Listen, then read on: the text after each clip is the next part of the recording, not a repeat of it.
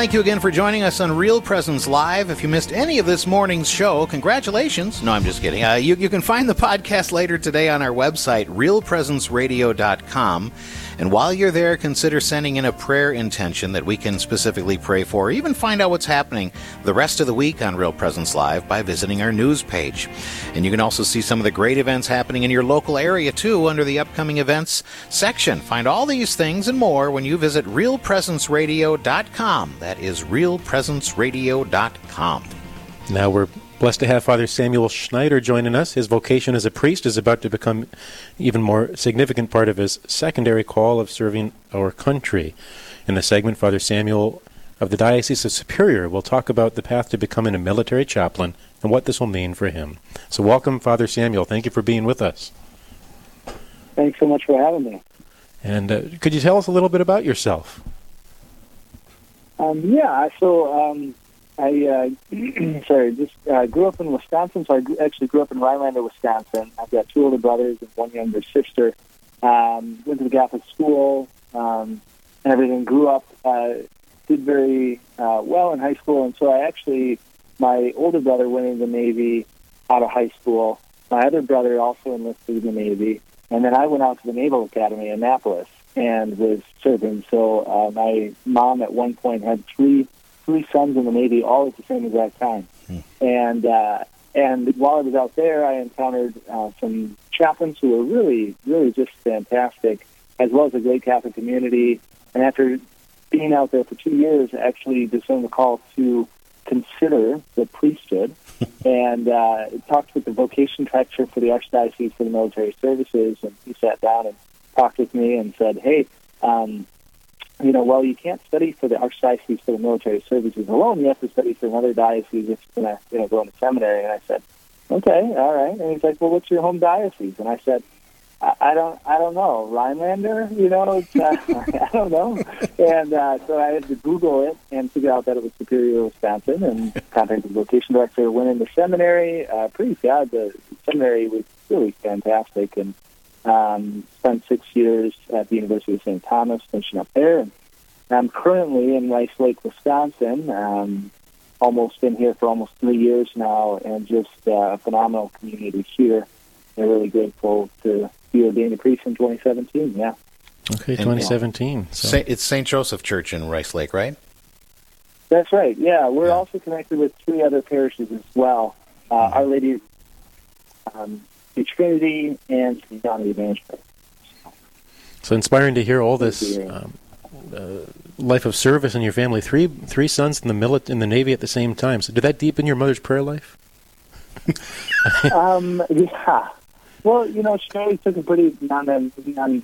And she's a she was a science teacher for a long time at the Catholic school, and she always say, you know, people were like, "Oh, you must be really worried," you know, and she's like, "Well, uh, they can die anywhere. So you know, it's just like she was like, well, the military, yeah, it's dangerous, but not not uh, not too bad. So she, at least at least outwardly, didn't you know take it too hard, you know, and she was very supportive of my father as well.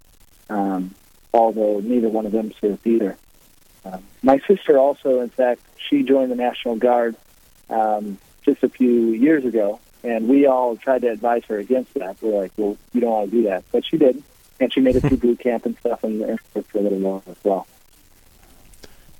So you mentioned in your um, time at the Naval Academy that uh, so you're pursuing the service to our country, being trained in that environment, and the chaplains there uh, were sort of inspiring. What what uh, struck you about the chaplains that helped make you consider the priesthood? Yeah, um, you know, it's funny. It, it's the little things that you know just strike you in the moment. I can remember one situation where I was talking with the chaplain there, and he was talking. You know, he wasn't. He was. We were just asking him questions and finding out, you know, that people were, and we basically found out that he spoke multiple languages. And we're like, well, what are all the languages that you actually speak? You know, and he, you know, rattled off, you know, eight that he had, you know, kind of a working. At least this is what I remember. I don't remember the exact number, but it was a lot. And I was like, whoa, like this guy's smart, and he chose to become a priest. Like that's weird. like he could have done anything else. and it was just from that, you know, that kind of opened me up to say, oh yeah, um, you know, the priesthood isn't the lowest common denominator or people who can't do something else, but actually here was somebody who actually had great potential in a lot of ways, and he chose to become a priest. And you can see it in the way that he lived, that he it was purposeful and meaningful, um, and that he was, ha- you know, uh, happy and content in that. And so uh, that really inspired me uh, for that, you know. So now you've been a priest for three years, and uh, talking about happiness and and um, seeking to be great in, in the service that we perform. And how what what have you seen that's uh, brought you joy in the last few years being a parish priest? Hmm. Yeah, probably the thing that uh, you know brings me the greatest joy is is just the connection with so many people and so many different facets so many different facets of people's lives. Um, I just really look back on a lot of days and I am just astounded at the breadth of life that I get to experience from young families to um, students at the Catholic school to elderly in the nursing home, um, couples who are, you know, homebound, um, you know, it's just it's just every single facet of life I have an intimate connection with, and that just opens me up to experience life uh, in in a full way, and to bring Christ into that, and to see the way that people are pursuing Christ in every single facet of life, and trying to help them and encourage that with encourage them with that, uh, just brings a lot of a lot of joy uh, to it all. I'd like to thank you for joining Real Presence Live. I'm Father Daniel Weisky with Deacon Dan Goshi. We're speaking now with Father Samuel Schneider of the Diocese of Superior, who will be joining the military chaplaincy. Um, so, Father Samuel, uh, you talk about this entering into all these different facets of people's lives, and now you're preparing to, uh, you've been preparing to enter into the lives of those who are in uh, military service. What, and having been in the academy and having your siblings in the uh, military service, uh, what do you see? What do you think the the needs are there that that you'll be um, um, helping with? You know, what what are the pastoral needs that you see yeah. among the, members of our military? Yeah, I think um, there's there's just a huge need for God. You know, you kind of mentioned about my mom's prayer life, and I think my mom's prayer life uh, probably more revolved around just the desire for her children to have faith.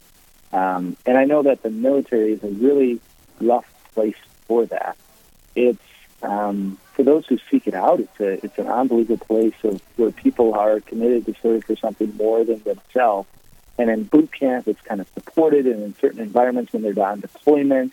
Uh, but otherwise, in a normal day to day life, faith is just kind of sucked out of most people. And um, and so, as a chaplain, I'm just uh, think there's an unbelievable opportunity that the chaplain is invited to in the military context to be present, to continue to be a witness to God and faith in the midst of war, in the midst of um, just so many things that young people are struggling with on a daily basis, whether they're in the military or not. But in the military, you know, there's just uh, a great concentration of that. And so I just, um, yeah, there's just going to be a great opportunity to minister and be present to God and continue to call forth faith and reminding people of the faith and uh, God in their life.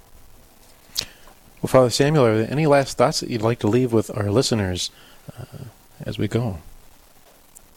Yeah, I would. I would just like to uh, just to pray for all uh, chaplains and military personnel who are overseas. Um, I think they're just an amazing group of people to work with, um, and, but they need our prayers um, as they continue to serve our country and continue to protect it. Um, yeah, just ask for your prayers. Very good. Well, thank you again, Father Samuel, for your service, answering the Lord's call, and uh, the call also to serve brothers and sisters in the military.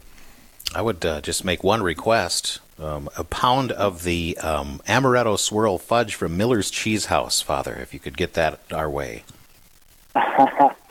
Absolutely. Thank you. Good. Local product of Rice Lake, huh? well, I invite you to keep it right here. Coming up next on Real Presence Radio, learn about a group that offers much needed support and healing to those struggling with a past abortion. Continuing our theme of serving, uh, the theme of service this morning.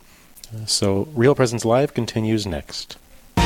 Live, engaging, and local. This is Real Presence Live, where we bring you positive and uplifting stories and share the great things happening in our local area on the Real Presence Radio Network.